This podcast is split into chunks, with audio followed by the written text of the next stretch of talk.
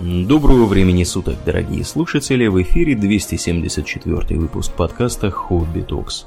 С вами его постоянные ведущие Домнин и Аурлия. Спасибо, Домнин. Итак, от темы сверхъестественной, игровой и неодобренной всякими церквями мы переходим, собственно, к источникам в некотором роде этих самых церквей. О чем мы, Домнин, сегодня будем разговаривать?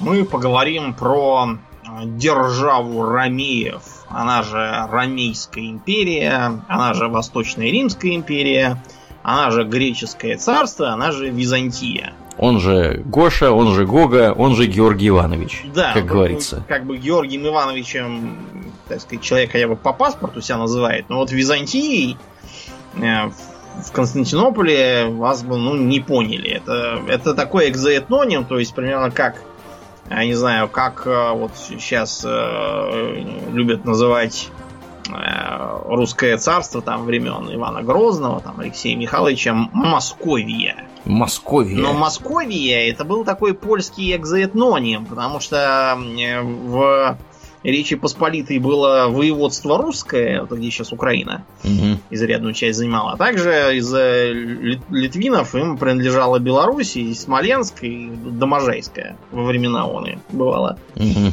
Принадлежала, поэтому они всячески пытались принизить это самое царство русское, и на себя тянуть одеяло. А это сказать, что это какая-то Московия, мы не знаем. Okay. Ну вот примерно так же вышло и с этим, потому что Византий это вообще-то был город, который э, перенял, так сказать, знамя у Трои в некотором роде.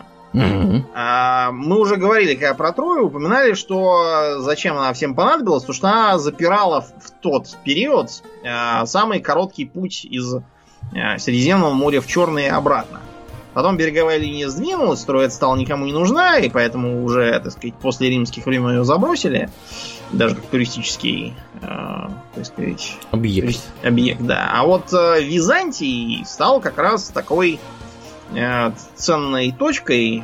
Бухта Золотой Рог, да, запирающая угу. мраморное море, фактически. И с тех пор и до сих пор, да, он таковым является и ключевой так сказать, пост. Греки его после Первой мировой войны было захавали, но потом их погнали обратно, так что пришлось им остаться без Константинополя. Так вот, Византия это очень старое название, примерно как, я не знаю, вот э, на месте там Лондона был когда-то Лондиниум, угу. а на месте Лондиниума, судя по всему, какое-то, э, как это там называлось, э, Линдин такое, кельтское словцо. Угу. С двумя Л, с двумя Н, такой Линдин. Что-то такое было до римлян. Ну, а до этого, может, еще что-то было, какие-то там деревни или хутор. Э, да, так вот, а Византия, Византий этот самый был переименован никем иным, как Константином Великим, римским императором, в, так сказать, город имени себя любимого Константинополь, соответственно. Это было в 330 году. И не просто так переименовали, а вот как наш Петр Первый, я подозреваю, что в данном случае он косплеил Константина, тоже первого, он перенес столицу из Рима. А, и вообще-то она называлась как бы Новый Рим, но поскольку э, это трудно запомнить, было решено называть, так сказать, по инициатору торжества и называлась Константинополь. А сейчас как город называется?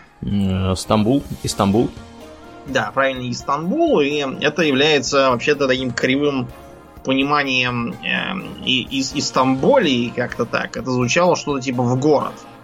Ну, вроде как в Московской области там, или вообще в областях, когда я поеду в город, это обычно означает понятно, какой город. Ну да, да. А вот в default city. Да, в City, то есть, да, этот самый Истамбуль, это просто City. Турки, не разобравшись, решили, что это такое название красивое. Да. Да. А Константин Великий интересен не только тем, что он перенес столицу и расширил значение этого города, но еще и тем, что а, он был тем, кто легализовал христианство. Именно легализовал, то есть не объявил государственной религией, это считается, вот, как, государственно его объявил император по имени Феодосий уже в пятом веке, и вскоре после этого все посыпалось. Да, Константин, он его просто перестал преследовать, а кроме того, э, не то чтобы принял сам, он был солнцепоклонник, митроист, судя по всему. Он до смерти продолжал приносить жертвы богу солнца. Но он его как бы уважил, и он э, поставил вместо орла на свое знамя, поставил э, монограмму Хере, Мгм. вот, которую использовали греки, э, христиане, и заодно надпись «Сим победившие».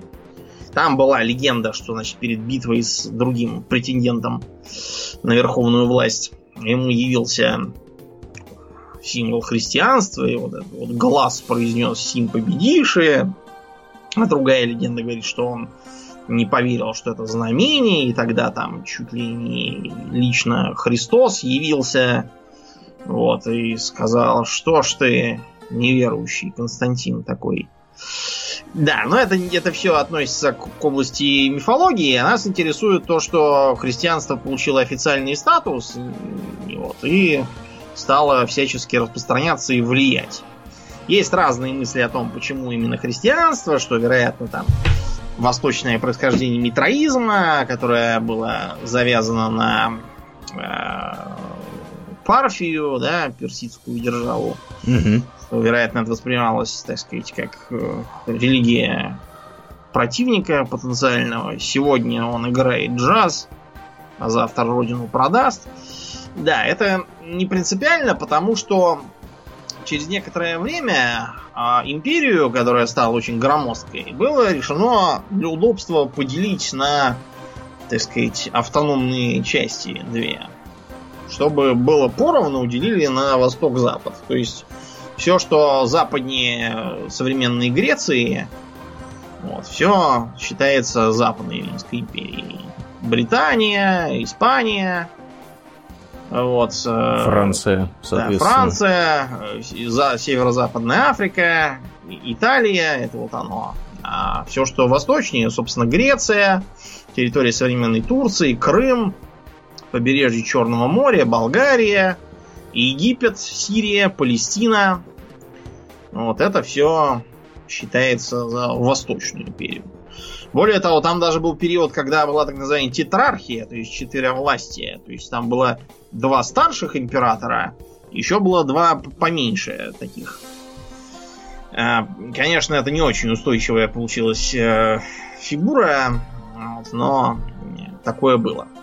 Короче говоря, в пятом веке Западная Римская империя находилась в полнейшем раздрае и упадке в связи с изменениями климата, кризисом рабовладельческого строя, отсутствием притока новых рабов, э, безобразно разросшимся Римом, в котором уже было непонятно, как жить и чего там жрать, и на территории всяких там колизеев сажали картошку. Ну, не картошку, но вы поняли. Короче, огороды там развели, свинарники всякие. Потому что надо было что-то жрать. Это все напоминало, знаете, вот как у нас после революции там в Петрограде везде сажали картошку, где можно и кололи на дрова театральные стулья. Вот примерно так выглядел и Рим. На престоле сменяли друг друга марионеточные императоры, которые э, вообще неизвестно из кого происходили, подкупали варварскую гвардию, которая свергала предшественника, сажала нового, новый не мог заплатить, что он там обещал, его тоже свергали. Кончилось все тем, что один варварский генерал по имени Адакр э, спихнул с престола последнего императора э, Августула, то есть такой а, а- а- августенок. У него было такое погоняло, августеныш такое. Мгм.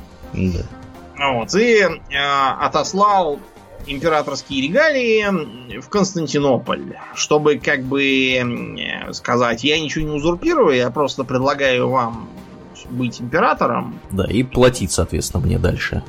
Нет, почему? Нет? Он наоборот говорит, что это вы там будете император, я вам как бы подчинен, я просто тут сижу себе, так сказать, подчиняю примус.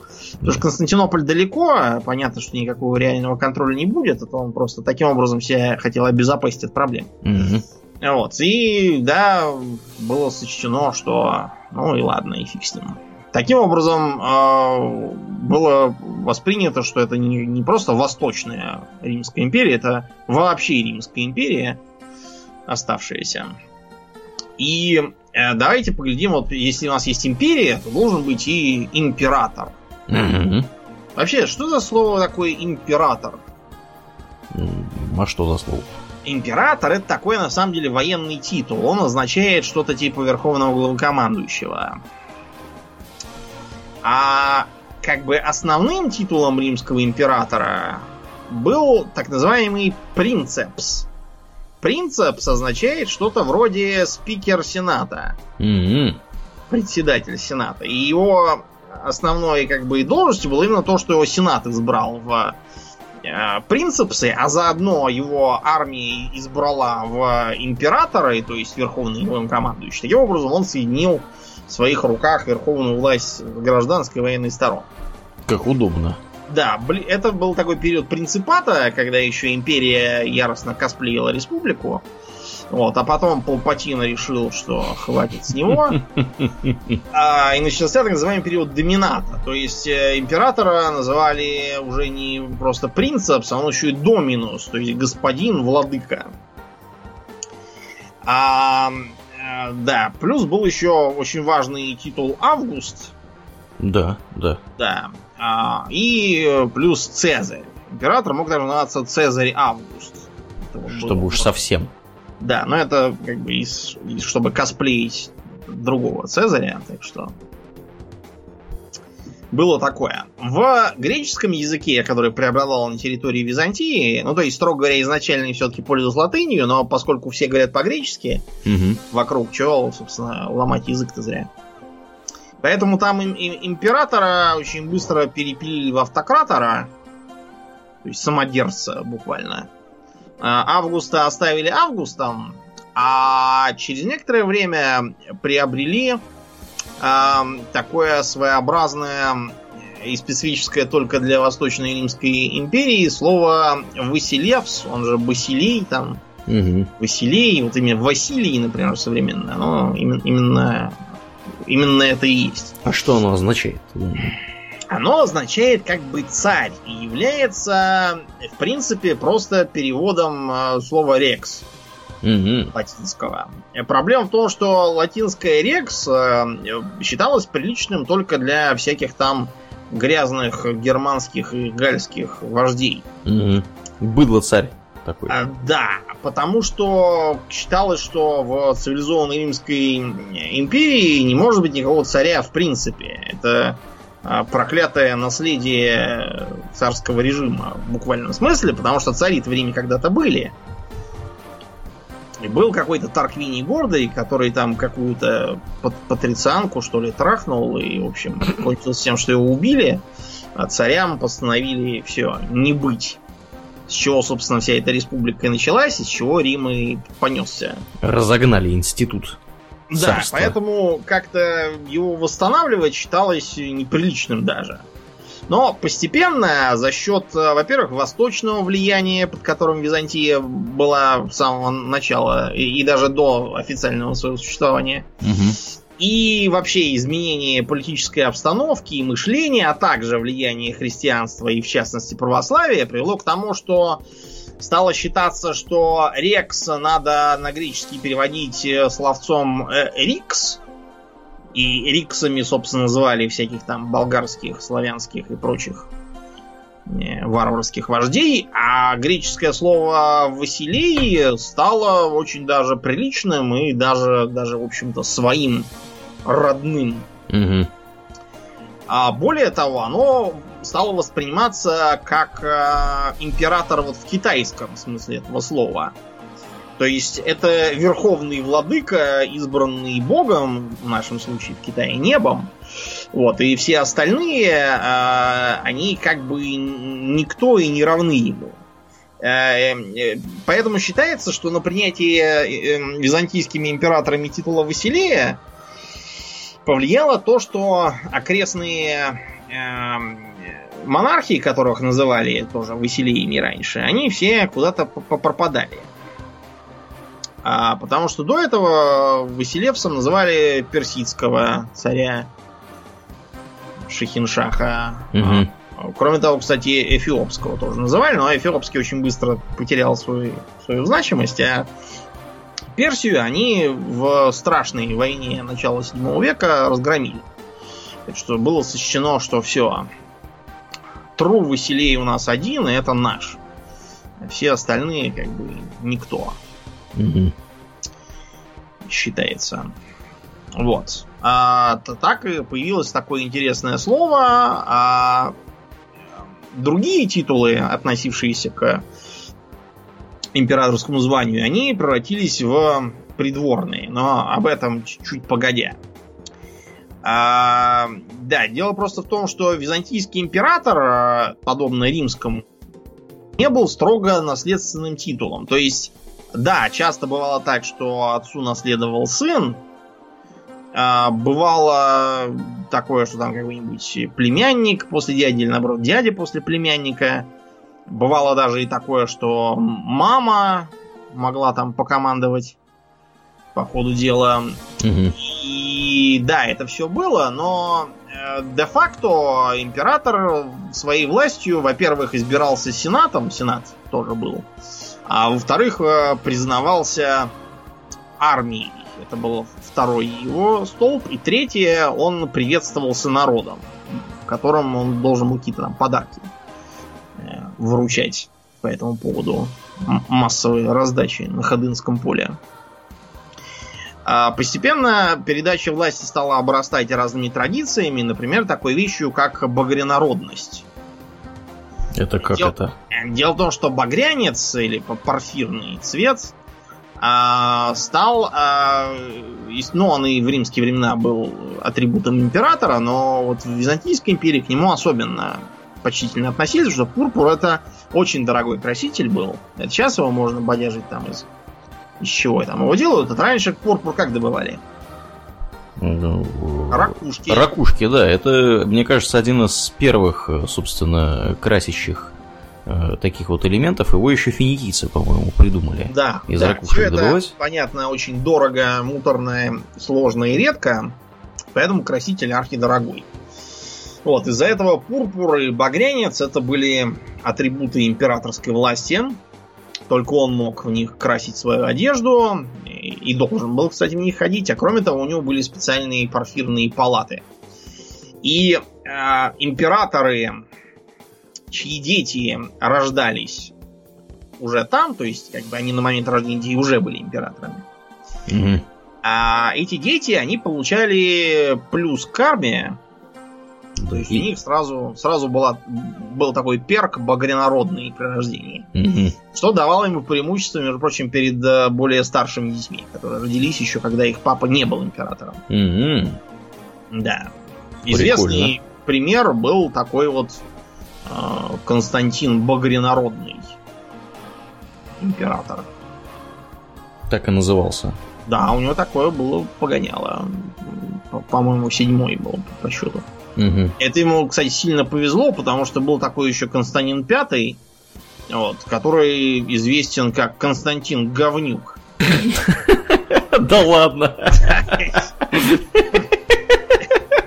Как это? Почему? По-гречески капроним. Эм, дело в том, что там была заварушка, я чуть попозже объясню. И, в общем, был, был такой миф, я не знаю, правда это было или нет, факт то, что когда его крестили, младенца, вот он, а, будучи младенцем, нагадил в купель. Вот, и, в общем, так его с тех пор и дразнили политические противники. Ох, неплохо. А помимо наследования было еще соправительство. То есть предполагалось, что а, император должен назначить себе одного или нескольких младших, так сказать, подручных таких угу. императоров, которые Приспешников. Да, могут э, потом претендовать да, на престол, если с ним что-то будет не так, или управлять за императора, если он там уже станет старый и больной, начнет заговариваться, говорить, что вчера на похоронах Дукса Тессалоники, кстати, где он?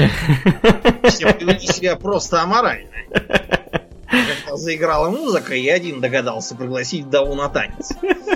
Так вот, соправители должны были не допускать вакуума власти и командовать за него. Для чего им а, присуждались почетные титулы. А, например, титул Цезаря, Это был вот именно такой специальный титул младшего императора. Для сыновей императоров было типично быть цезарями. Угу. Да. А как а... они, как они вообще пришли к этому названию?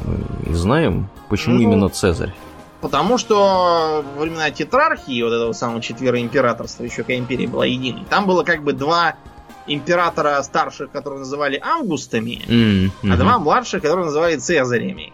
И вот как так повелось, что Цезарь это стал вот младший такой подимператор, и вот, видимо, в Византии решили также сделать. Слово за слово, шутка за шутку. Да, а постепенно появились и новые э, титулы, такие чисто византийские, для приближенных наследников, наместников, таких вот угу. членов семьи. Например, э, автократор мутировал в севастократора. А это как? Ну, это как бы славный э, властитель означает. И он и как? Ну, просто это усиление Э, терм... этого титула автократора, который является попыткой перевести слово император. А также был специальный придворный титул, уже, правда, под конец существования Византии, деспот. Так и называли. Ты деспот. Да, но это было не ругательство, в смысле, что тиран, мещанин и пьяница. Да. А это был вот такой, как бы, титул. Плюс это мог быть еще наместник, который управляет деспотатом. То есть выделенный ему крупной областью. Особо доверенный, напрямую подчиняется самому императору. Но, между прочим, было совершенно не обязательно разводить себе сыновей, бывало там всякое. Вот. А, были чисто физические препятствия иногда к тому, чтобы завести сыновей, поэтому То есть можно отчекрыжить было... могли что-то кому-то. Ну, да, там с отчекрыживанием было «Будь здоров», я сейчас тоже объясню отдельно, но бывало всякое, когда, там, допустим, сыновья родились все дураки, угу. как один, чтобы не получился очередной Василев с Джоффри какой-нибудь. Да, поэтому было решено воспользоваться старой римской традицией усыновления. Ты вот помнишь, как ты упоминал, что в римские времена была традиция периодически Эм, в знатных домах передавать власть не родному сыну, а усыновлять специально для этого какого-нибудь толкового да. дядю. Да, и там получалась забавная ситуация, там какой-нибудь старый дед усыновляет какого-то там взрослого мужика, вот, и все это делается именно по политическим причинам. Да, ну, нужно это было еще и полезно, да, для того, чтобы как бы э, не вырождалась семья, да, потому что хорошо слежавшийся истеблишмент, он себя глупеет. Это да. Достаточно вот, поглядеть это... на некоторые страны. Да, это, да. Не буду показывать пальцем, да. За океан, такие, да. Но, да. Такой. А постепенно у императора был разработался специальный придворный костюм, в котором он должен был ходить. На голове у него была не корона, а диадема такая, э, ну, диадема, в общем, есть диадема, просто сверху такая еще поперечный брус, чтобы она не проваливалась ему на уши. Угу. Вот. Диадема богато украшенная, понятно, там всякие камни, жемчуги. Лунная призма. Да, подвески там всякие. Угу, все, да. все это должно так свисать красиво. В общем, шикарный. Шикарный такой головной убор. Нечто вроде этого, только поменьше. Выделялись как раз всем этим Цезарем, деспотом похоже, но поменьше. У императрицы тоже было нечто такое, только поженственнее и попроще. А вторым по важности атрибутом, которого больше ни у кого быть не могло, было, знаешь что? Жезл какой-нибудь? А, спик, скипетр был, но скипетр-то это дело такое. Он у всех есть, у каждого пастуха, в общем, есть палка. По палке. Да. Да, это, это-то не круто. А самое, что круто, это, это классные туфли. Да ладно. Да, выкрашенные как раз тоже в пурпур. То есть изначально там были не туфли, а такие, знаешь, э, как бы сандалии на шнуровке и платформе. Угу. Тапочки на босу ногу. Да, ну представьте себе вот современную какие-нибудь там сапоги от доктора Мартина, да, только чтобы они были не закрытые, а открытые, то есть как сандалии, а в остальном, да, такие высокие на шнуровке и толстая подошва, угу. чтобы выше казаться. Называется катурные. Катурные, а, точно. Да, но катурные постепенно были сочтены устарелыми, потому что это было все-таки римское такое еще наследие. И вместо этого стали надевать такие вот э, ботинки, в общем, на наши деньги Считается, что это было связано с распространением стремян. И сандалии поэтому как бы стали не козырными, а вот чтобы ездить на коне со стременами, нужны ботинки в нашем понимании. Угу. Вот, с каблуком и всяким таким. Да, чтобы нога не проскальзывала. Да, больше никому, кроме императора, было нельзя носить такие туфли. Это было очень круто. То есть можно было получить по шапке, если у тебя а, находили туфли. Можно было, ну да, да, там, конечно, еще раздобыть надо. Дорогой сэр, откуда у вас туфли с каблуком? Куда вы тут собрались на них ездить? А, как правило, такие туфли могли найти у претендента на престол. Так что, да, обычно их за это сразу по башке. Угу. Чтобы на этот самый престол взойти, он должен был быть коронован. То есть он, э, во-первых, выдвигался сенатом, а во-вторых, одобрялся армией. Вот. Но на самом деле это в основном такое, знаете, было по, по согласию истеблишмента, как бы сейчас сказали. Угу. После чего проходил через церемонию коронации, которая очень похожа, в общем, на наши идеи о помазании на царство. То есть э, патриарх Константинопольский возлагал ему на голову корону, как бы символизируя, что у него не сходит от, э, от бога власть. Интересно, что узурпация императорской власти как бы была э, святотатством, да, но, э, понимаете, как бы святотат святотатством, а жить-то хочется патриарху тоже.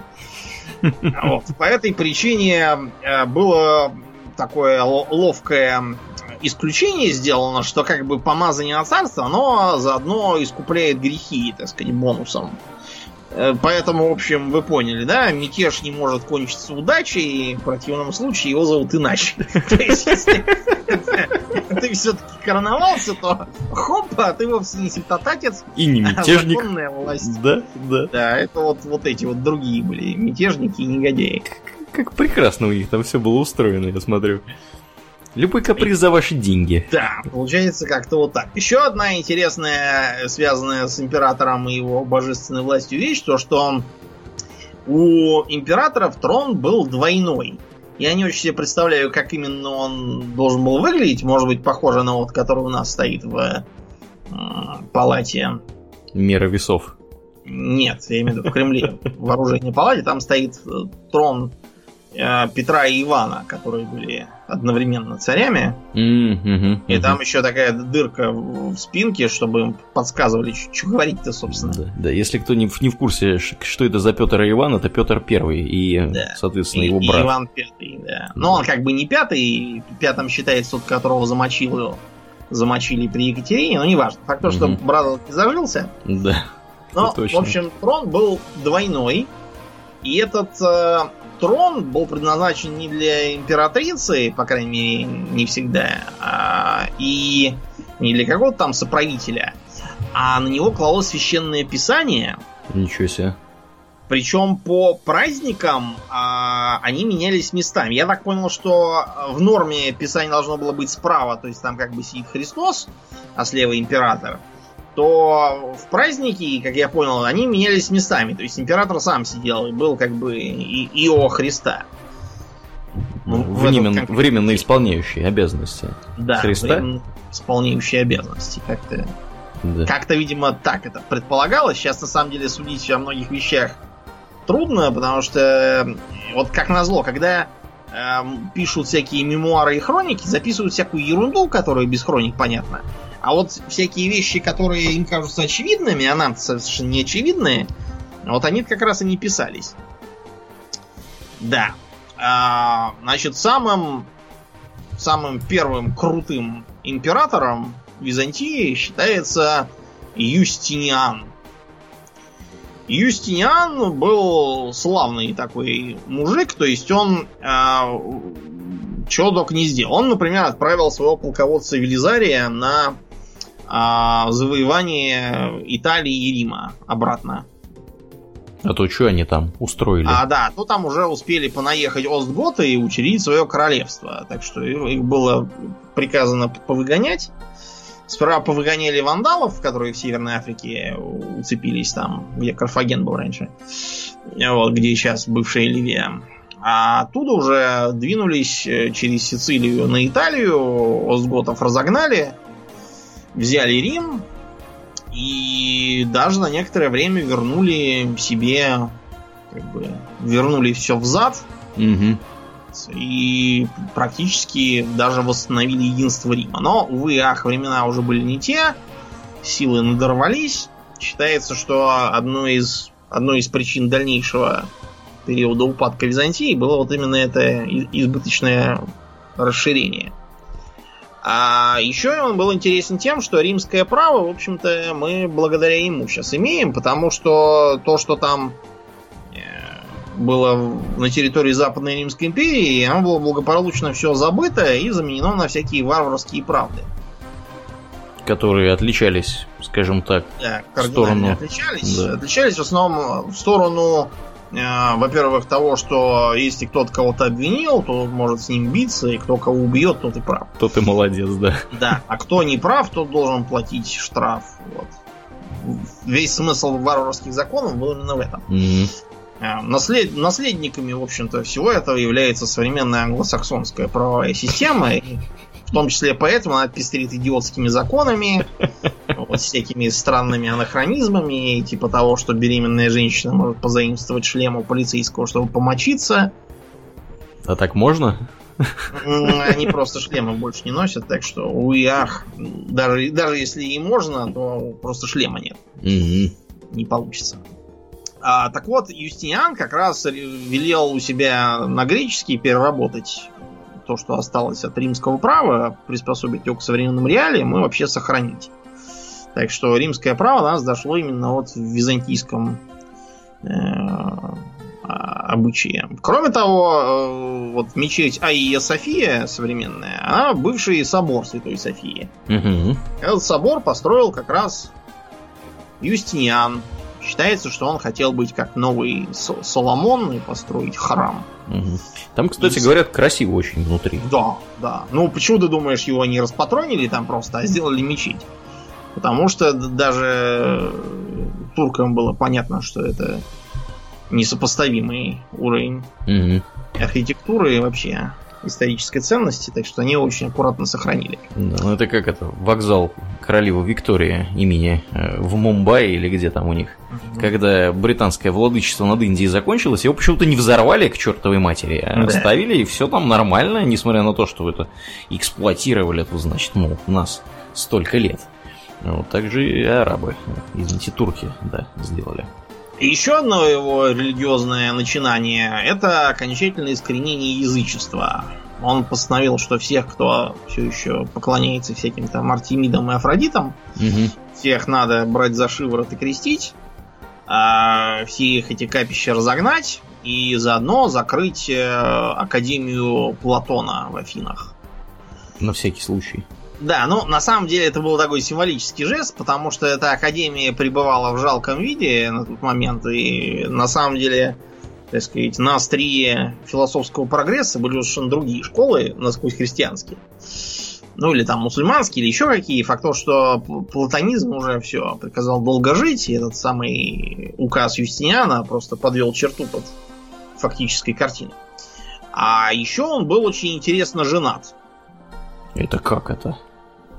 Женат он был э, на Феодоре. На мужике? Нет, нет, Феодора. А. Феодора? На Феодоре. Да. Я думал, Феодор. Нет. Мало ли, вдруг у них там. Федора, да, была такая Федора. Федора. Угу. Вот, и э, Федора это весьма славная была императрица, она была официальной его соправительницей. Вот, и она изрядно изрядно потрудилась и почитается сейчас как святая Феодора.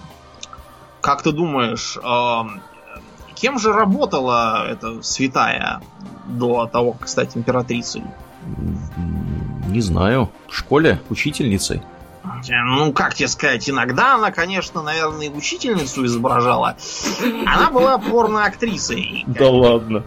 Порно-актрисой. Да, тогда просто не было, не было порнхаба там или рутуба, ничего этого не было, и даже, даже заваляющие там пленки нельзя было сделать. Угу. Прогресс еще не дошел.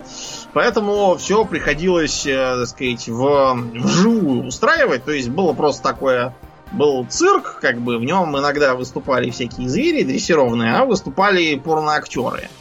Вот, и разыгрывали фильмы прямо вот вживую. То есть такой получался не порнофильм, а порнотеатр.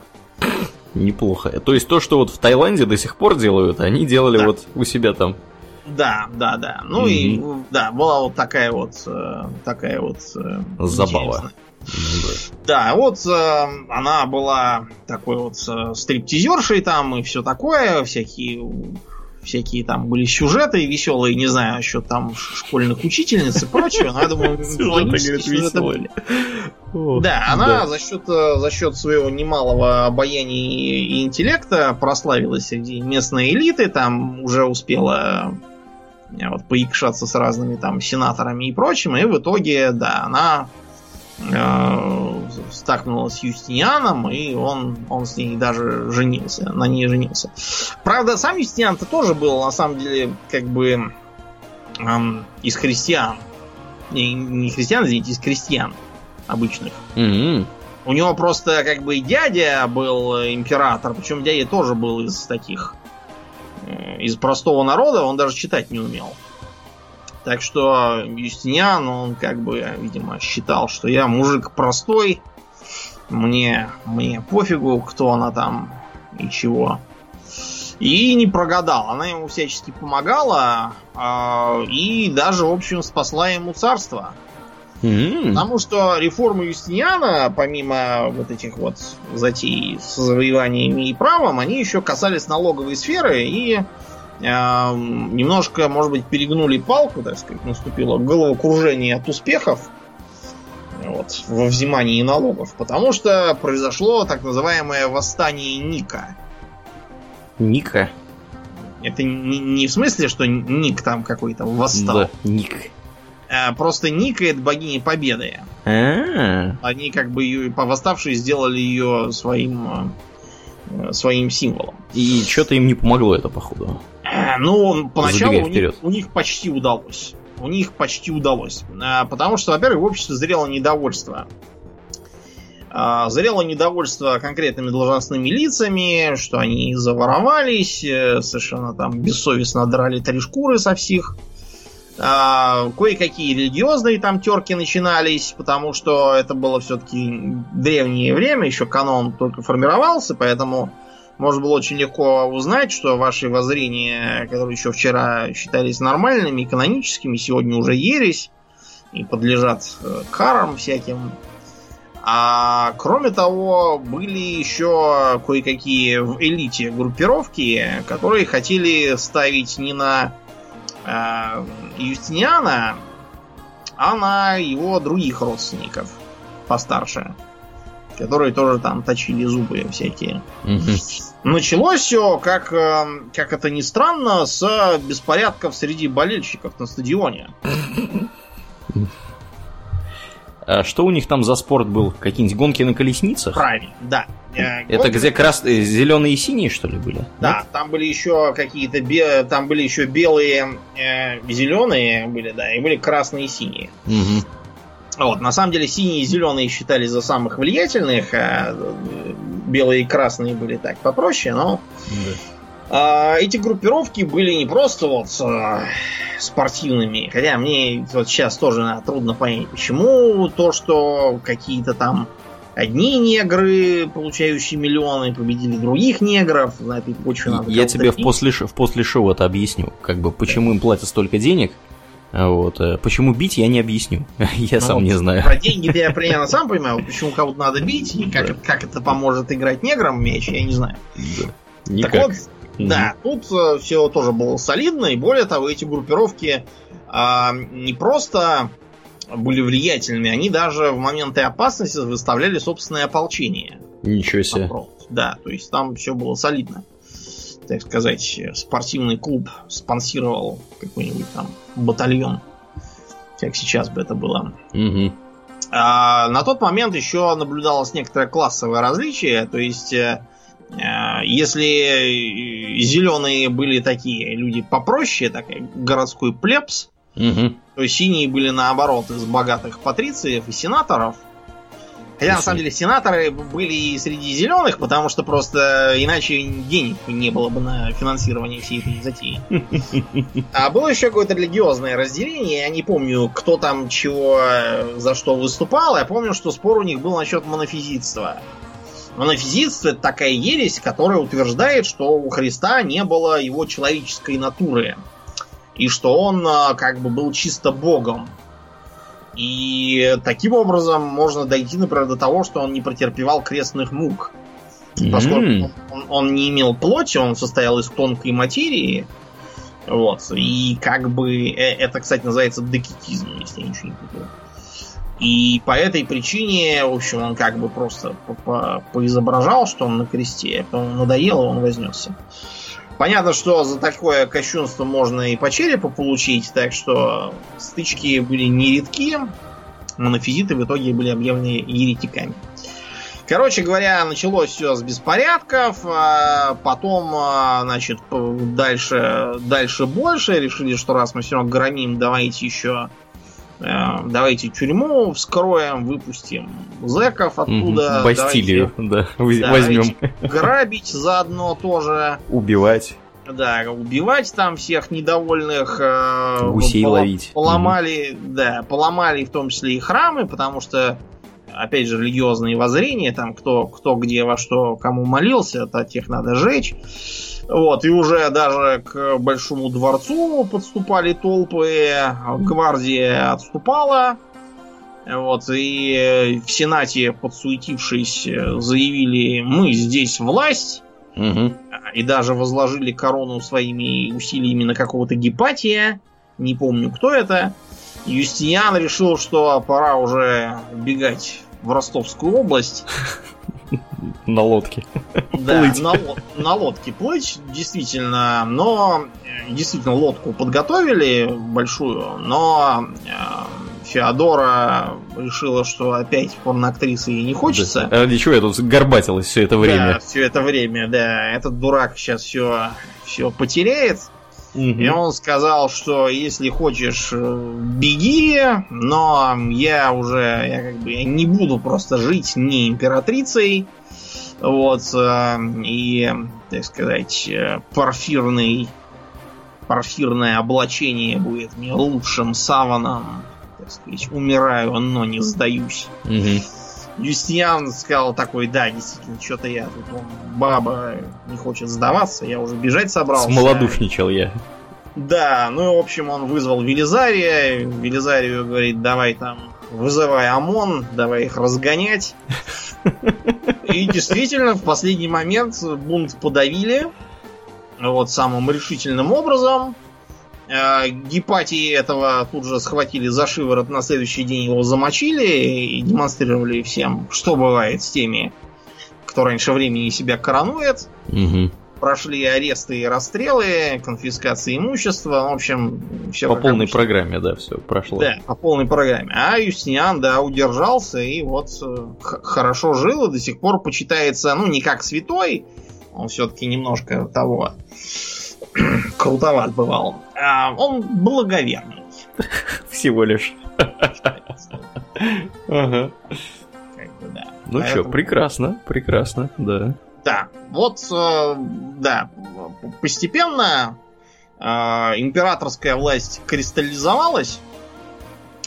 Э, не в последнюю очередь благодаря этому восстанию Ника происходили всякие реформы военных, которые потом привели к темным векам к формированию Варяжской гвардии. Потому что чем Варяжская гвардия? Тем, что она ничего не смыслит в играх престолов, в анафизитах, в болельщиках, и все это по барабану. И главное, платите деньги, они топорами кого хочешь порубят. Угу. Любой да. каприз за ваши деньги, опять же. Да. И да, это было очень хорошо, потому что вот, например, э, следующий интересный император был. Ну как интересный? На самом деле он был не очень интересный. Был такой Маврикий. Правил конце 6 века. Вот. Маврикий вообще-то был дурак. А, кроме того, у него очень неудачно началось правление, так что он А еще, кстати, он был скупердяй и мало платил войскам. Ну, может, может и не мало, а им так просто казалось. Совпадение? Не думаю. Да, факт то, что опять начался, начались беспорядки среди болельщиков. Угу. А, и а, во главе мятежа стал какой-то Фока. Кто этот Фока, хрен знает, какой-то военный был. Даже не из особо высокопоставленных командиров. Угу. А, вот. А, Младший Бока, командный состав подсуетился. Да, Бока угу. каким-то образом, да, попал э, на трон. Вот, короновался, раздал всем порядки. Маврики этого замочили, э, но только у Фока все-таки был не царь, а такой вот халиф на час. Э, во-первых, зашевелились на персидской границе э, персы. Да, собственно, персы, потому что местный, их тогда же правитель Хосров II, последний крутой был такой сасанитский шах до исламской поры, он сказал, не, я этого Фоку не признаю, он тут моего дорогого брата Маврикия сверг и казнил, я сейчас восстановлю конституционный порядок, но, как это всегда бывает, как mm-hmm. когда какое-то междуцарствие, надо соседей пощипать немножечко. Помочь им восстановить порядок конституционный. Да. да. Да.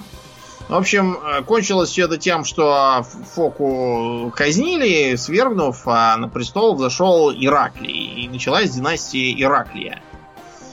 Вот. Ираклий первый командовал вроде как ничего, э, нормально. У него были всякие проблемы из-за недовольства народом и всяких там знамений.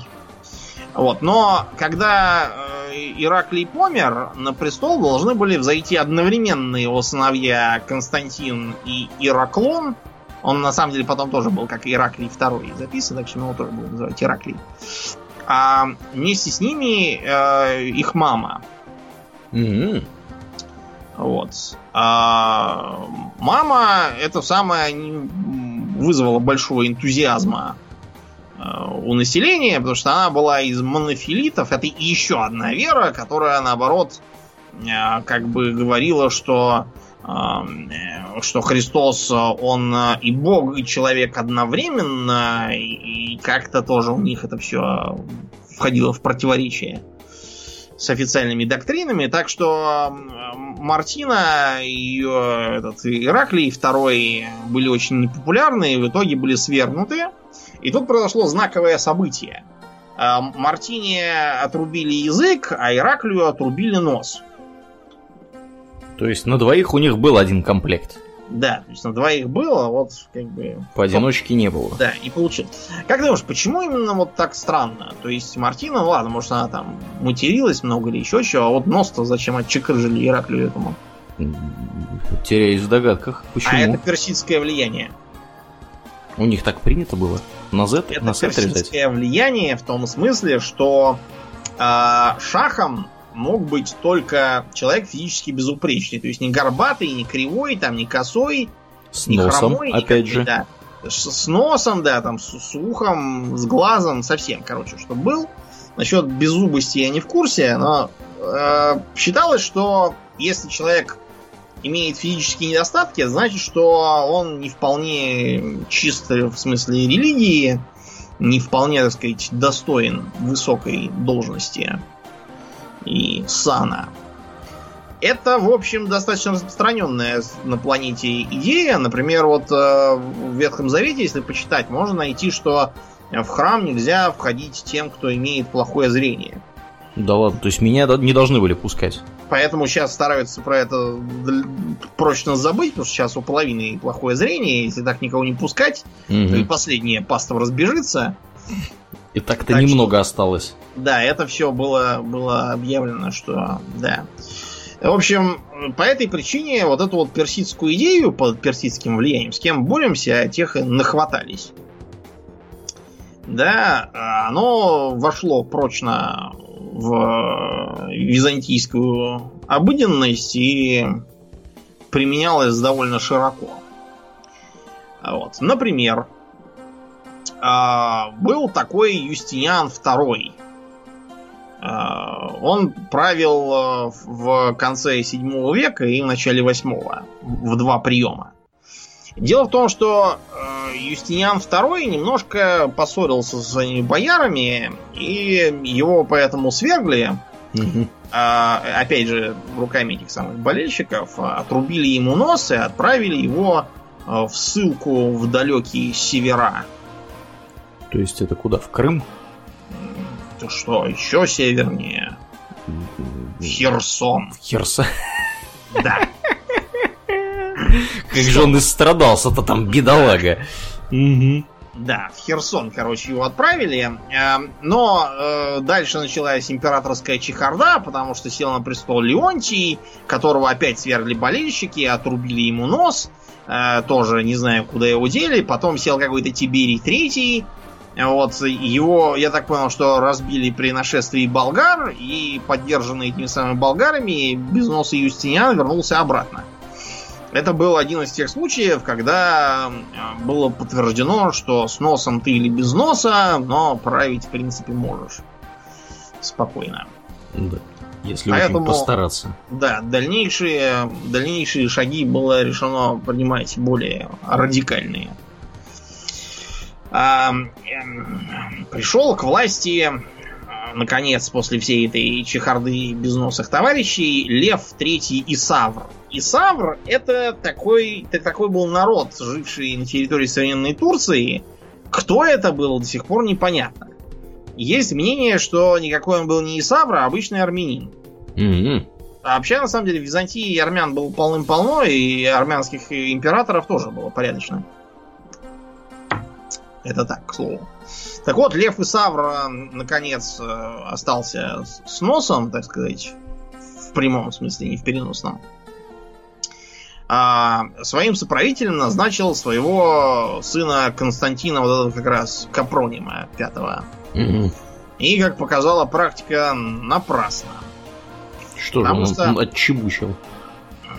Да, значит, с Константином пятым вышло, вышло э, не очень хорошо. Он э, назначил своим э, соправителем Льва, сына.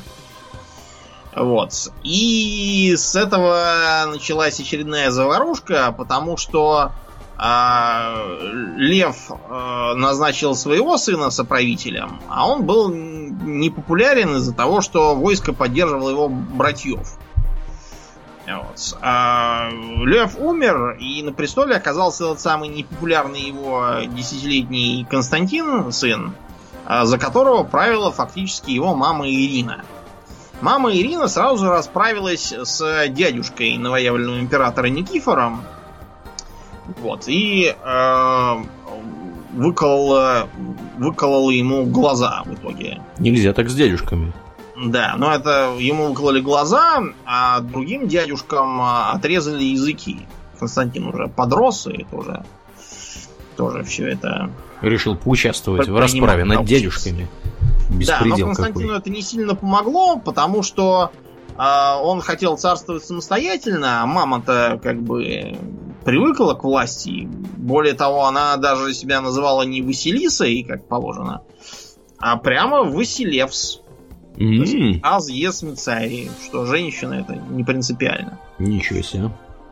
Да, а он, сынок с ней стал спорить, пытаться ее оттереть. Вот. Но он-то что-то не обратил внимания, как с дядюшками-то его вышло. Вот. Так что, да, мама велела ему тоже выколоть глаза. Заодно. И правила, да, сама.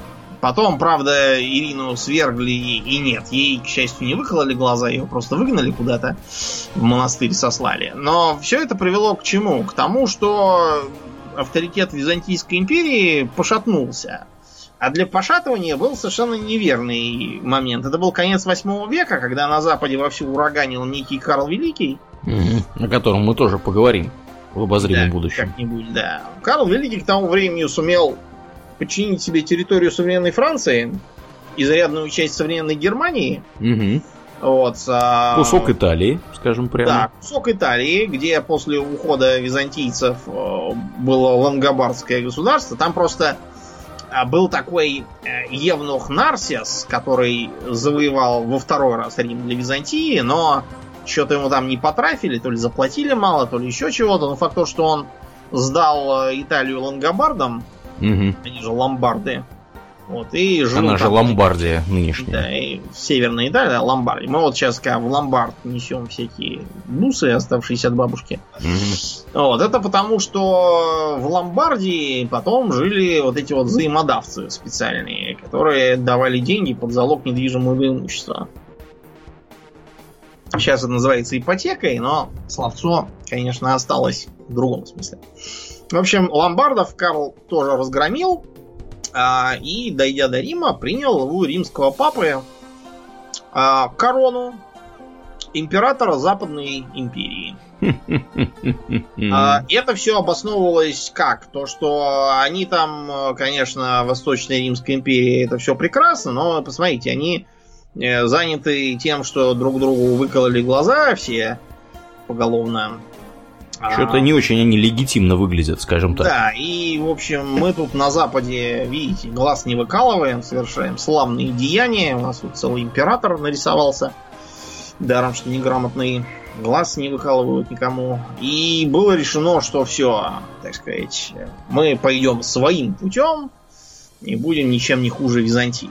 Угу. Чтобы это, кстати, купировать к титулу византийского императора было добавлено, что не просто Василевс, а он Василевс Ромеев. Чтобы не забывали, кто это. Были предложены разные идеи насчет того, чтобы этого самого с выколотыми глазами женить на дочке Карла, но мать его там чего-то воспрепятствовала. Это была одной из причин их разлада и глазовыкалывания. Угу. А вторая причина была в том, что Карл предлагал самому жениться на этой Ирине, но Ирина успела уже отдать концы. Ну, сперва ее выгнали, но, в общем, она потеряла свою императорский, императорскую позицию, так что не вышло ничего с этим бракосочетанием. А было бы интересно, конечно, да, такое вот вышло бы сочетание двух империй. Интересное. Да, а поговорим немножко о придворных делах. Как это все помимо императора-то управлялось, чтобы он не один был? Значит, мы уже сказали, что были специальные титулы цезарей, деспотов, э, севастократоров. А, кроме того, действовал все еще сенат римский, как бы. Но на самом деле этот сенат э, был уже как бы не столько законодательным там или совещательным или еще каким-то органом, сколько такое, знаете, э, тусовкой, не знаю, для власть имущих и типа такой, такой клуб для истеблишмента, что ли. Клуб по интересам. То есть в, в него, чтобы попасть, нужно было, во-первых, получить приглашение от каких-то там других сенаторов, уже там имеющихся. Во-вторых, дать э, взятку, либо там устроить массовые пьянки какие-нибудь за свой счет. То есть нужно было деньги иметь. И в-третьих, нужно было от императора получить э, какое-нибудь э, какое-нибудь почетное звание. То есть поначалу надо было получить звание клариссим, то есть как бы чистейший а потом нужно было уже, когда Клаисим был сочтен слишком маленьким, эм, звание спектабель. Вот слово респектабельный современный, это, в общем-то, оно и есть. Немножко пере, переколбашенное от времени. А потом уже надо было стать иллюстрием. Типа несравненный какой-то. Угу. Вот. И сенаторы эти, в принципе, никаких внятных полномочий не имели. Они поначалу были чем-то вроде Верховного суда, почему у нас, например, вот при Петре Первом был сформирован правительствующий сенат, он де-факто был Верховным судом в стране. А, вот. И поэтому как бы получилось, что Сенат есть, но он больше по, по привычке остается, какой был.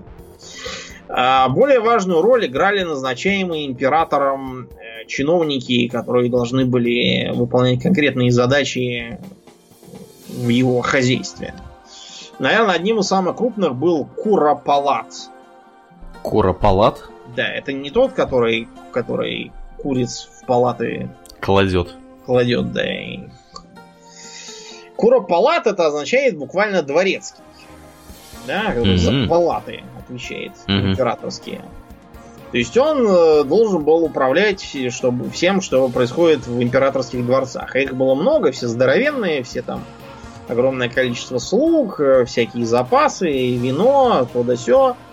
Э, то, чем, кстати, потом при импера этих самых турецких султанах будет заниматься гарем во многом. Смотреть за припасами и всяким таким. Вот. Потом были титулы попроще, они все формировались там в разные времена, мы их для краткости объединим. А, был такой титул Проэдрос. Проэдрос означает буквально председатель. Вот. И проэдросами могли назначаться церковные иерархи, епископы, а, а, так сказать, спикер Сената был проэдрос такой. Потом а, проэдросами э, могли быть э, некоторые местные наместники или судьи тоже такие вот назначаемые. Им выдавалось разрешение на специальный прикид, чтобы у них был э, такой из такой розового с золотой вышивкой прикид и белый плащ красивый такой людей более низкого звания так классно одеваться не могли. Очень много разных э, магистросов было. Магистросов, в смысле. Магистросами, например, э, могли э, заниматься там разными техническими делами, типа связи, снабжения и тому подобного. А, магистросов могло быть много, поэтому, чтобы выделять, кто из них самый крутой, был протомагистрос. Довольно долго просуществовал этот титул. Но, между прочим, для женщин тоже были свои титулы. Просто потому, что у Василисы у нее был свой двор, который mm-hmm. де-факто копировал структуру. Э, да, структуру. Понятно, что занимались они в основном тем, что сидели там, трепались и вышивали. Но для солидности они все считались Зости. Зости это значит придворные дамы. Mm-hmm. Типа фрейлины. Ближние боярыни такие. А самое главное, у них была Зости Патрикия. То есть э, старшина фрейлин. Это была самая, самая главная, как бы, самая главная придворная во всем дворце. И если верить Прокопию Кисарийскому, это был такой придворный, придворный панигерист при Юстиниане и Феодоре. Угу. Он написал историю. Только он ее как бы написал на две половины. Одну опубликованную, где он хвалил свое начальство, а другую не опубликованную, где говорил, что император вор и жена его шлюха. И это самая Зости Патрики, при ней такая же, если не хуже. Да, можно нагуглить и почитать, он их там ругает. А кроме того, важную роль при дворе играли евнухи. Это очередное византийское, вернее, персидское влияние mm-hmm. на Византию, да. Потому что с формированием вот этого вот специального дамского двора нужно было еще туда кого-то трудоустраивать, а женщины все-таки не на все годны были по тогдашним обычаям. Нужно было каких-то мужиков туда назначать. А вообще-то евнухи были а, ну, если не распространенные, то, по крайней мере, интересовавшие многих а, штуковиной еще во времена Единой Империи. То есть э, э, это было настолько распространено среди богатых, которые хотели всяких евнухов своим женам представлять, чтобы махать опахалом и не покушаться на нее, э, что были введены специальные запреты на кастрации, на всякие. И более того, даже доходило до, до того, что в ранней Византии а, тех, кто делал евнухов, тех надо было карать по, по, по закону Талиона, да, то есть, так сказать, око за око, зуб за зуб, яйца за яйца. Серьезно? Да, в общем, но это какая-то странная идея. То есть, если ваша цель это сделать, чтобы евнухов не было, то как, как вы это можете добиться, если вы сами отчекрыживаете тут тем, кто на этом пойман, и продаете их в евнухи? Это как-то странно выходит. Да.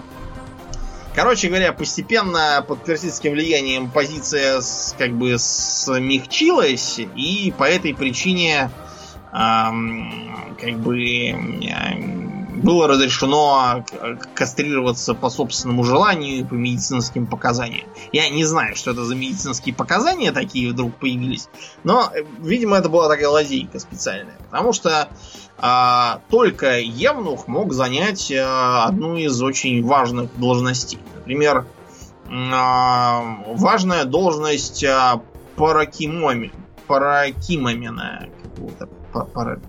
Как это Паракимомен. Паракимомен. Это какой-то... Мне кажется, это кто-то с финской фамилией. Паракимомен. Паракимомен, да, кстати, похоже, но вообще-то паракимомен обозначает буквально тот, кто спит рядом. Ага. То есть да. он спит рядом с этой? Он спит рядом, на самом деле, с императором. Ага. То есть, видимо, чтобы, чтобы в императора не тыкали пальцем и не кричали «Ха! Гей!» Спать рядом с ним мог только, собственно, Евнух. А его платьем заправлял протовестиарий. Не знаю, почему именно Евнух должен был заправлять платьем, почему-то. Возможно, тут связано это еще и с тем, что Евнухи как бы бесполые, а вот ангелы тоже бесполые, и типа вот что они служат служат императору как ангелы Господу. Mm-hmm. Странно это как-то выходит. А, столовые были слуги доместик стола. Ну, то есть, собственно, стол, да, то же самое слово, что и у нас, который должен за, за, за столье отвечать. А, пинцерний. Пинцерний это виночерпий. Угу. Такой же был. Опять же, я не понимаю, почему именно Евну должен наливать мне водку. Вот, что за странный какой-то. Да, ну и некоторые другие э, дворцовые слуги. В общем, мощный социальный лифт. Да, институт Евнухства. Да, и вот да, некоторые как раз нарочно сами себе отрубали все причиндалы, чтобы чтобы попасть в истеблишмент и занять высокие должности. Угу. Да, но вообще для занятия высоких должностей был еще более достойный способ э, заняться служи, службой в армии. Армия на протяжении Византийской империи и всего существования сильно менялась. То есть поначалу, э, когда Юстиниан еще командовал, там была такая э, базирующаяся на римских образцах армия, которая состояла из э, таких постоянных войск, которые служили за деньги, угу. а, и э, из э, таких территориальных сил территориальной обороны, так сказать, пограничной. Вот. Э, это были, э, как они там назывались, это, значит, те, которые бы служили за деньги, назывались комитаты, а те, которые служили на границах как просто местные жители, они за лимитаты.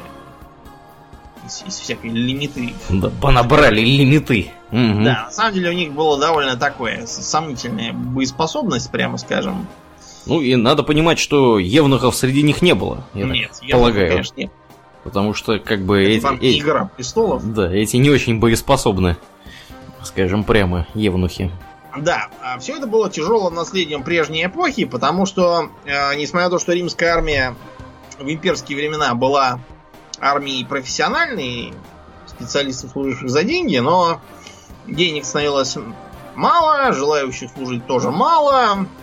Римские граждане считали, что лучше быть э, хипстерами, блогерами и вейперами, чем служить в каких-то легионах. Да.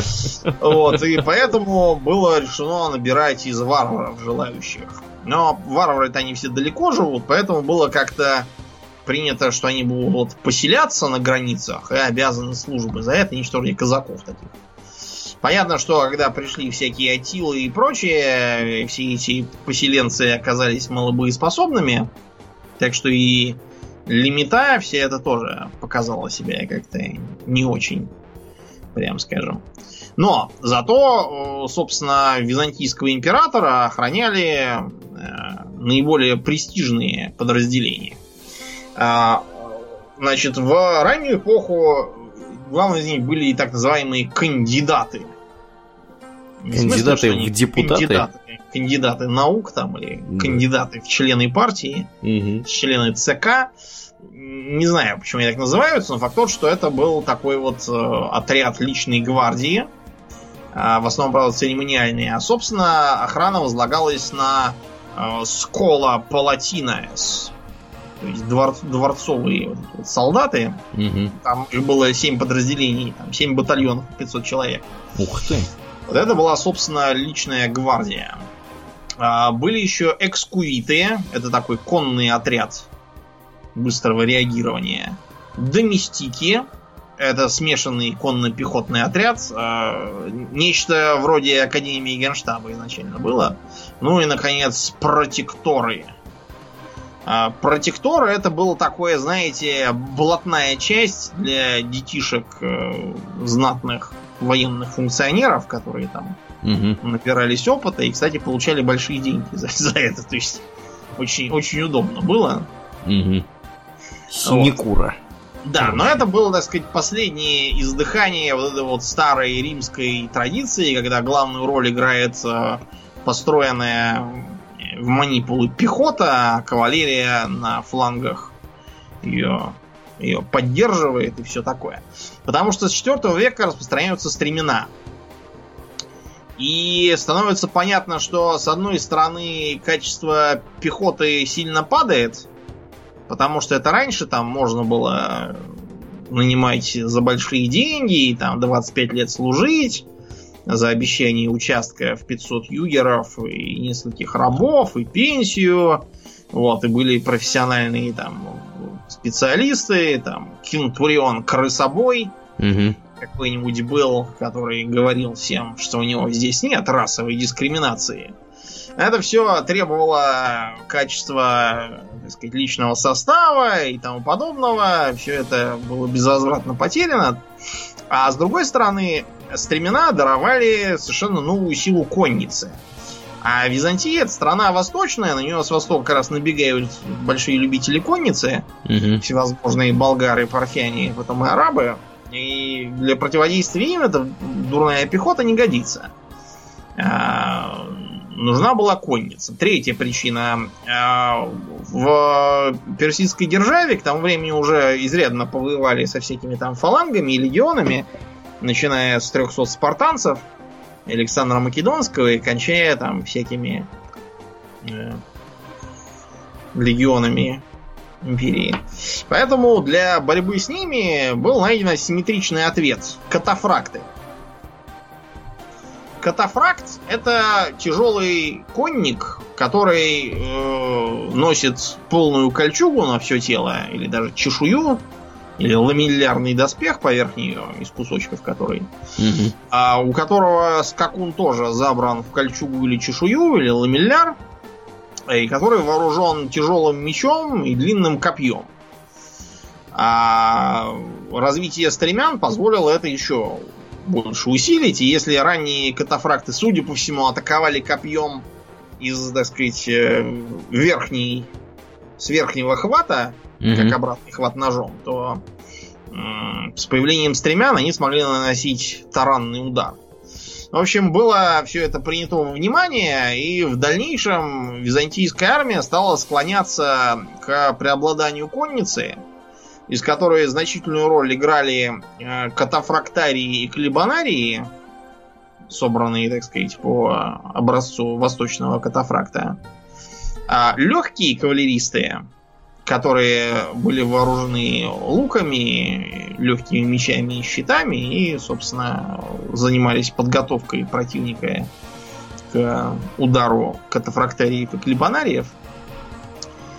А пехота тоже, конечно, играла роль, но скорее вспомогательную.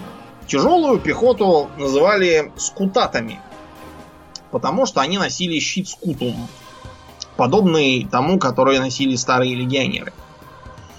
А, в отличие от легионеров, они вооружались не а, коротким гладием для колющих ударов, а длинной спатой, на которой уже перешла вся округа. Тяжелый рубящий такой меч. Кроме того, были распространены э, разные тесаки такие. Однолезвенные, тяжелые, тоже для рубящего удара. А, вместо привычного нам по картинкам о легионерах ламинарного из полосок такого доспеха, типа лорика сегментата, Вот, они носили ламеллярные панцири из квадратиков, связанных шнурком. А, в отличие от восточного, он дополнялся а, птеригами, так называемыми. Но вот это вот кожаные ремни, которые свисают снизу и с плеч для защиты от рубящих ударов, и при этом, чтобы не стеснять движение. Носили не такой шлем с нащечниками, как у легионеров, а конический, вроде как у богатырей, там у всяких у викингов. Вот. Ну и, кроме того, могли также пользоваться копьем. Но это был не пилум, по крайней мере, изначально, если метательные копии применялись, то их потом быстро забросили. А так называемый Кантарион. Кантарион это длинная двух-трехметровая пика, скорее похожая на вооружение фалангитов. Всяких, да? Тех у греков было. То есть скутаты, по сути, представляли собой нечто среднее между греческой фалангой и римским легионом. Правда, качество как бы этого всего было такое отстающее хоть от легиона, хоть от фаланги. Ну а основная масса пехоты это так называемые псилы. Вот. Э, делились они на, собственно, псилов, которые метали копья, и таксотов, которые стреляли из луков. Вот такая вот получалась армия. То есть э, в центре стояла тяжелая пехота, легкая бегала, стреляла, кидала, легкая конница осыпала противника стрелами, а тяжелая поджидала времени, чтобы нанести по ослабленному месту таранный удар и обратить их в бегство. А вы меня спросите, откуда взялось вдруг столько тяжелой кавалерии? А оттуда, что была проведена так называемая фемная реформа. Фемная? Фемная, да. Фемная. Угу. Да. Дело просто в том, что а, до этого, еще со времен Константина Великого, страна делилась в военном смысле на диацезы. Так называемые. А, ну, то есть не военная, а как раз в гражданском. В гражданском смысле страна делилась на диацезы, а военная администрация была отдельной. Так вот, было решено, во-первых, объединить гражданскую с военной администрацией, получить фемы. А каждую фему назвать по тому той воинской части, которая там стояла, и вокруг которой эта ферма строилась, а, местные налоговые потоки перенаправлялись в сторону военного бюджета, то есть в столицу ничего не платилось. А с другой стороны, центр тоже ничего им не платил. То есть они были на самообеспечении. И за счет этого все, кто там живет, должны были либо нести воинскую службу, либо если, ну так получилось, что там у там в этой деревне ни у кого нет достаточного земельного владения, чтобы э, быть годным к службе и снарядиться самостоятельно в какие-нибудь там скутаты. Ну, значит, вы будете от каждых там пяти дворов одного скутата выставлять, потому что вот в пятером у вас набирается как раз до нормы. На что это все похоже, Урлиен? Да, на что? На феодализм. Точно, слушай-ка, и правда. Только он такой командно-административный. Почему это так пошло? Потому что э, к седьмому веку Византийскую империю осаждали все, кто только можно. Персы с востока. Э, с севера появились славяне. И всячески устраивались на Балканах. Северную Италию, я уже сказал, э, захавали ломбарды. Ну и, в общем, было решено, что нужно что-то с этим делать, а денег нету. Mm-hmm. Так что, да, получилась такая вот э, феодальная реформа. Кроме того, это была еще и политическая такая идея, которая должна была перевести центр тяжести власти от бесполезных всех этих сенаторов и придворных шаркунов к служилой аристократии, которая при этом будет где-то там далеко жить и не мешаться под ногами у императора будет заниматься полезным делом обороны византийского отечества.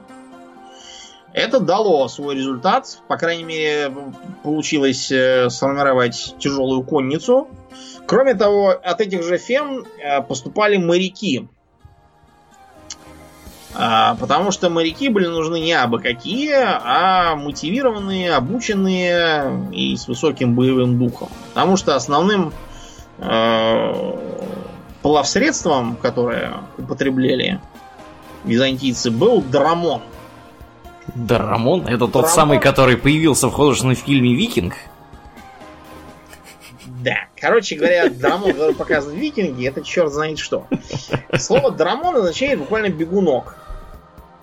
И, судя по всему, поначалу являлось такой таким военным жаргоном, который просто просочилось везде, мы все привыкли. Mm-hmm. Конструктивно Драмон представляет собой э, развитие беремы греческой, то есть у него, как правило, два ряда весел.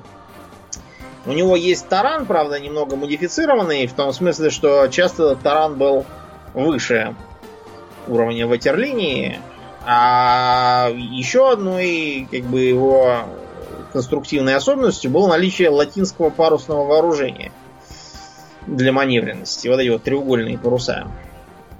А, наконец, самым важным оружием, которое могли нести драмоны, был сифонофор. Сифонофор? Ух, звучит зловеще. Да, оно и звучит, и выглядело тоже зловеще, потому что сифонофор означает буквально насос. Угу. И этот насос э, употреблялся для того, чтобы выбрасывать из сопла из раструбы или из патруб, как это назвать. Угу. Короче, из, из трубы на носу э, выбрасывать струю горящего греческого огня. То есть это византийский напалм. Да, это де-факто византийский напалм, потому что его описание включает в себя то, что он не тушился водой, Э, но при этом якобы тушился уксусом. Ничего себе. Да, то есть, видимо, там было какое-то химическое, химическое вещество, которое не тушилось водой, но тушилось песком или уксусом, то есть просто как кислорода нету.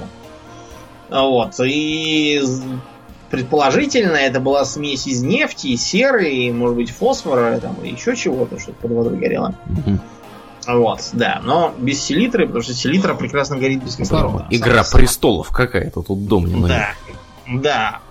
А, этот самый греческий огонь, несмотря на то, что да, конечно, в реальности его применять вовсе не так весело, как в видеоиграх. Угу. Потому что тут нужно и подойти так, как надо, и близко, и чтобы ветер дул не прямо вам в морду. Это все полетит не туда, и чтобы дождя желательно не было, и море вас не кидало. Вот, а ровным было, в общем, очень много если, но если уж вы все это можете обеспечить, то полыхнет так, что никакой флот и преимущество не поможет противнику. Из-за этого на море Византия достаточно долго внушала страх, при том, что э, на суше ее дела уже шли не блестящие. А так, да, они могли бороться и с э, арабским флотом, и с, э, подниматься к Дунаю, распугивать любителей прививать щиты на чужие ворота. Угу, да. Всякие, да. А секрет изготовления охранялся так тщательно, что мы его до сих пор не знаем. Как дамасская Правда, сталь. Ну, да. Тут, понимаешь, такой вопрос, что мы его не знаем, в основном потому, что нам и не нужно. Уже, уже и сами гораздо. Изобрели. Да, лучше всего. Потом арабы, например, через некоторое время изобрели так называемую нафту. То есть на основе нефти тоже зажигательную смесь, которую они использовали, по крайней мере, в метательных горшках всяких и гранатах ручных. Это совершенно точно. Довольно долго она там держалась. А секреты и дамасской стали, и Булата давно, давно уже открыты, просто есть более современные технологии, а так это, как помнишь, в городке было, когда там узнавать секрет дамасской стали. Какой кузнец такой угу. славянский какую-то болванку в горне раскаляет, и сейчас будем узнавать секрет дамасской стали и какого-то сарацина. Припекает, да, ее. Да, и говори секрет дамасской стали. Да. Ох, Вот, потом система FEM была сменена на систему так называемых проний.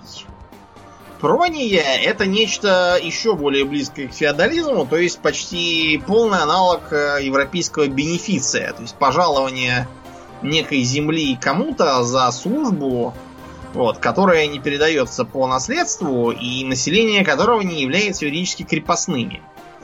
Они являются так называемыми париками, которые должны обслуживать этот самый проний, угу. но, собственно, прониару они отношения особого не имеют. Он просто как бы э, назначенный для них администратор и сборщик налогов, которые он может частью удерживать на свои нужды и, собственно, организовывать там воинский отряд, конно-людное оружие. Это было полезно еще и тем, что можно было всяких буйных патрициев распихать куда-нибудь там за 101 километр, чтобы они там были прониарами и не мешались больше.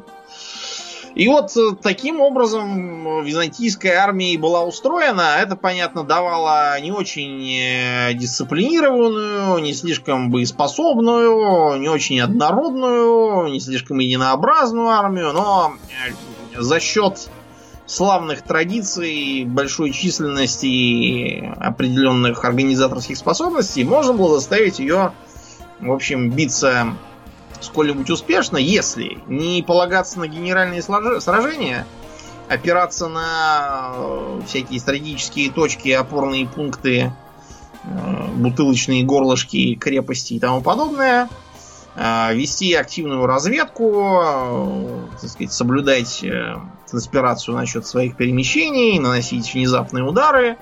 Благодаря тому, что конницы много, вот то, что у нас обычно изображается в всяких там мультфильмах про Илью Муромца и Соловья-разбойника. Ничего подобного тому, что там нарисовано, не было. К тому времени, как Илья Муромец сюда попадал, там уже давно было, были катафракты и тому подобное. А тяжелые пехоты, как там нарисовано, можно было найти только из многочисленной варяжской гвардии. Вот, и таким образом, да, можно было что-то что-то сделать и чего-то добиться, и именно таким образом Византия, в общем-то, тысячу лет и простояла. Достаточно сказать, что последняя ее итерация, это был, собственно, город Константинополь, окруженный мощными стенами и прикрываемый с моря силами венецианских и генуэзских союзников, вот, которые некоторое время держались, несмотря на то, что турки заняли не только всю Анатолию, но даже и всю Грецию, и Сербию, и Болгарию современную, и Венгрию. Вот. Константинополь все, все стоял. И не сдавался до самого последнего штурма. Держался до конца. Да, да, да, к сожалению, да. Не удержался, но в уважение к славной державе турецкий султан принял титул Кайзер Рум. Именовался так, пока, собственно, турецкого султана самого не погнали. То есть римский кесарь угу. да, назывался. Да, вот такая вот была знатная держава. Не случайно мы ее всячески косплеили. И при Иване Третьем, ухватив великому князю Ивану Третьему, этому самому, в жены Софью, она же Зоя, палеолог из одной из последних mm-hmm. династий. Вот, э, мы объявили, что мы Третий Рим. Да. Потом, правда, это как бы теория немножко того отошла. При Иване IV уже форсили не это, а то, что мы новый Иерусалим. Но как-то Иерусалим этот не задался, как и многое, что предлагал Иван Грозный, а вот Третий Рим, да, до сих пор прижился. Пользуется популярностью, и герб у нас до сих пор вот тот самый. Угу. Творчески позаимствованный у Византии с двуглавым орлом. Это как раз и была придумка. Да, да прекрасно. Да, ну, ну и на этой на позитивной ноте будем э, закругляться на сегодня. Как и обычно, мы благодарны всем нашим подписчикам Удонов, Удона Патреона. На этой неделе мы особенно благодарны э, Никите, Евгению Дрямину, Константину Михееву и комраду по имени НБ. Спасибо вам большое, ребята, за вашу посильную помощь. А, если кто-то вдруг не в курсе, у Дона Патреона есть масса плюшек, которые полагаются тем, кто подписывается. В частности, это доступы к Hobby Talks Extra на 4 недели раньше а, так сказать, появления этих выпусков в основном доступе. Кроме того, это наше после шоу, которое будет после основного подкаста, прямо вот сейчас – Э, кроме того, это доступ в наш прекрасный замечательный чатик в Дискорде, где происходят всякие интересные дискуссии постоянно. Ну и разные другие э, плюшки по мелочи. Поэтому приходите, подписывайтесь, у нас там здорово, интересно и весело. Если вы слушаете нас в iTunes, пожалуйста, не поленитесь, оцените нас в iTunes, это здорово помогает подкасту попасть в подкаст-приемники к другим людям. Ну и приглашаем всех, кто еще не у нас в группе ВКонтакте, вступайте туда, у нас там тоже весело и интересно, анонсы и всякое такое.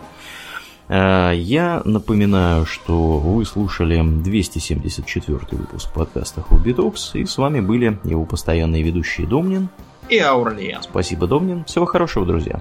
Пока.